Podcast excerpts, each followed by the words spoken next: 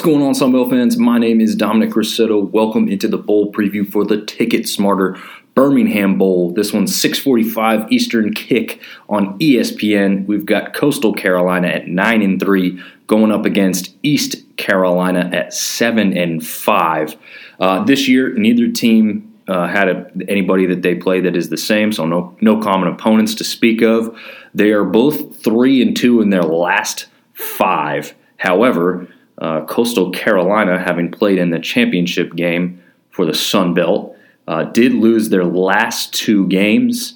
Meanwhile, ECU went one and two in their last games and won their last game in, in quite the shootout versus Temple, 49 46. So they did put up a lot of, of points in that one. Um, but again, no common opponents, so there's not a real great measuring stick to kind of see how they stack up. Uh, this one's just going to be flat out the who comes out with a better defense, honestly, because both teams statistically are very close across the board. Uh, interestingly enough, I didn't see a, a, large disparity that makes me uh, pick one team in, ahead of the other, except for those last two games that were a really big struggle for Coastal Carolina to get through. Uh, as far as players to watch on both sides of the ball, obviously we got Grayson McCall leading the way for Coastal but he's been banged up. Uh, he went for 2,633 yards passing for this year, 24 touchdowns to just two interceptions. So obviously, we've talked about it before. We'll say it again. He makes really good decisions if he doesn't think he likes what he sees. He's either going to tuck it and run and scramble a little bit, or he's going to be smart enough to throw it away. So Coastal fans aren't going to have a lot of concern about his decision making. It's really just is he 100%? And uh, since that App State game where he got banged up, he has not looked 100% just yet. So it'll be interesting to see what he's looking like uh, in this game. And if he plays to his full potential, that will be a huge plus for the Coastal Carolina side.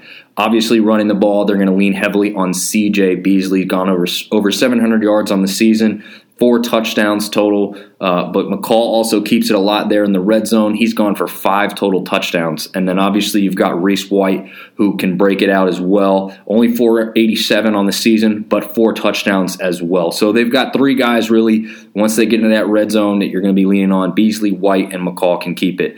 Uh, those are the guys you're going to be looking out for on the ground. As far as through the air, you've got Sam Pinckney we knew how good he was at Georgia State. He transfers to Coastal Carolina, puts up great numbers there as well, over 900 yards on the season. Only three touchdowns, though. So once they get to the red zone, they actually look a little bit more towards Jared Brown. He's got double that. He's got six touchdowns on the season, gone over 780 yards total. Uh, and then you throw in Tyson Mobley and Xavier Gravette. Uh, probably butchered that last name. Um, but you've got seven touchdowns between the two of them. So again, near that near that red zone area, they're really going to open up that playbook, uh, get the tight end involved a little bit more than you usually see there, uh, because Jenkins, the other tight ends, also has uh, five touchdowns as well. So again, once they get near that red zone, they're not just ne- necessarily going to run it up the gut like a lot of teams break down to just trying to hammer it in. They will have some movement in the backfield, even run some jet sweeps that close to the uh, goal line, which a lot of teams kind of get away from because you're going lateral instead of vertical there, but they're not afraid to do it. They've got the team speed and the kind of trick playbook that could work in their favor in that regard. As far as the kicking game goes, you've got Hensley there. Not great from a, a better, uh, you know, far out distance, but nothing to worry about up close. Probably 30 yards and under, you know, no concern there. Once you get into those distance kicks, um, he's actually pretty good from 40 to 49. He's 4 5, but 30 to 39, he's over two.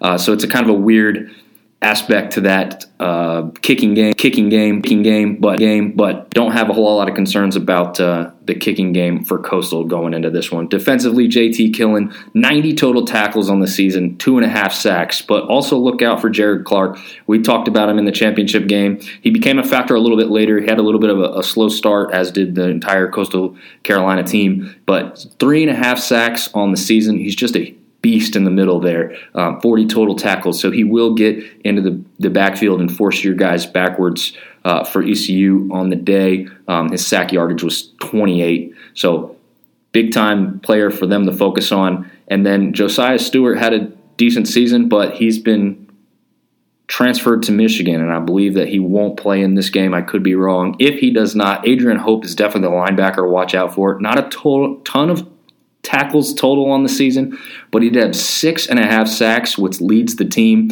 So you're definitely going to watch out for Hope being in the backfield there. As far as the defensive backfield's concerned, look out for Lance Boykin. Two interceptions on the season, seven pass defended. Uh, so he's going to be around the ball quite a bit, but we know from what we've seen the last two weeks, especially, they are susceptible in the secondary, and unfortunately, that's not going to be a great matchup for them against East Carolina.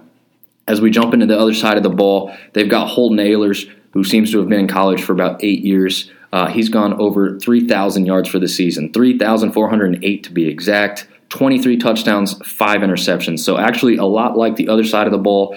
Going to make good decisions Going to be a quality passer. Obviously, like I said, he's got the experience. He's been around this game a long time. Uh, so I don't have any problem trusting what uh, is going to be able to provide for East Carolina. I think their fans and their fan base likes what he has done. Um, so, you know, he's not the most fleet of foot. Uh, he's actually a pretty big guy. So if they need one or two yards, expect him to get the direct snap and just take it right up the gut uh, and just try and pound that ball in there.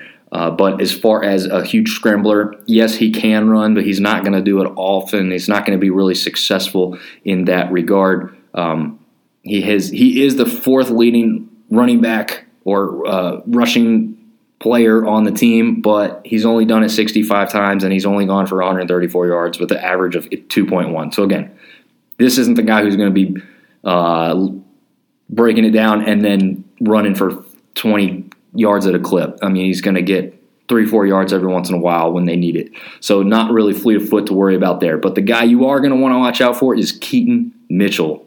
1,325 yards on the season, 7.4 average for 13 touchdowns. The guy's a beast.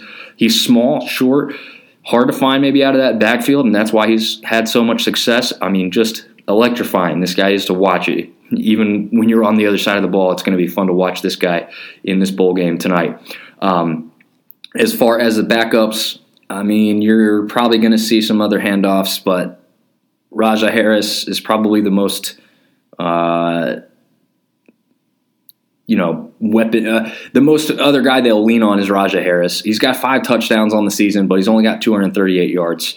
Uh, so, you know, Ahlers has as many touchdowns as him, and only half as many yards. Again, this is that thing, you know, down near short yardage. These two guys maybe get the ball more than Mitchell because he is a, a little bit smaller in stature. But this guy, you give Mitchell the ball out of the backfield, and he's bound to hurt you eventually. Uh, as far as receiving, you've got Isaiah Winstead. Uh, only four touchdowns on the season, but he's gone over a thousand yards, so he's going to be picking up a lot of that yardage uh, further back. And it looks like C.J. Johnson, he's a huge target. I think he's about six five, six four, something like that. He's 933 yards, nine touchdowns on the season. Those are their top two targets for sure. But again, they're also spreading it out towards the tight end there. Uh, four touchdowns on the season for Ryan Jones. So again, you got to be looking out for that. Keaton Mitchell can actually catch the ball out of the backfield pretty well as another option there. Uh, he does have a long of 73 yards. So not afraid to use Keaton Mitchell. He is the weapon. He is probably their best player on offense. Uh, and then I'd lean heavily towards C.J. Johnson just because of his size over Winstead, even though Winstead has a little bit more of the um, statistics on his side. Uh, as far as the kicking game goes, they've got two for the season Conrad and Daffer. Uh, neither one of them have been great, and that's why they've been going to two. I don't know who we're going to see more of in this game specifically, but uh, the kicking game definitely favors Coastal Carolina. In this one, you have two kickers, you don't have any, right? Because you're looking at who can be better for you. So uh, if it gets into a kicking game, favor Coastal Carolina there. As far as defense goes, nobody even really got that close to 100 total tackles on the season for them defensively, and that's where their downside has been. Uh, Julius Wood has 82 total tackles at the safety position, uh, four pass breakups, two interceptions, probably their best all around defender, but they do have two linebackers in Barry and Lewis who combine for six total sacks on the season. Uh, so their linebacking core seems to be pretty solid. It's kind of that defensive backfield where you've got another question, uh, much like Georgia Southern that we spoke about earlier too with their matchup. That may be their point, weakest point on the field. Uh, maybe safety position is the strongest out of that. Their corners don't seem to be uh, real threats, uh, but again, this is where those quarterbacks making those good decisions probably not going to see a lot out of the defensive backfields for either team. So overall, what are we looking at here? I expect from what we've seen statistically out of these teams to see a lot of the points that are actually scored in this one in the first half. Both teams seem to trail off a little bit toward the end, and it, if somebody's going to be favored towards the end, certainly look for ECU to be the stronger team to last longer.